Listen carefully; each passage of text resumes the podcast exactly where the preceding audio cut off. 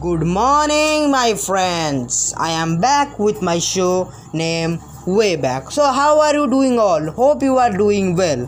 So without taking any more time, let's get started. Today is 16th of September, Independence Day of Papua New Guinea. Papua New Guinea got independence from Australia in 1975. Today is the International Day for the Prevention of the Ozone Layer on the Earth.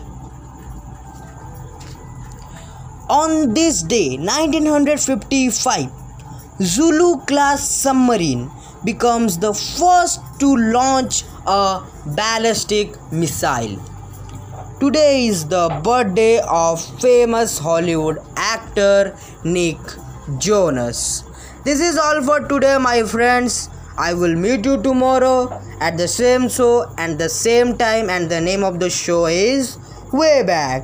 So friends, it's bye from me. Take care, have fun and keep smiling. Thank you to all.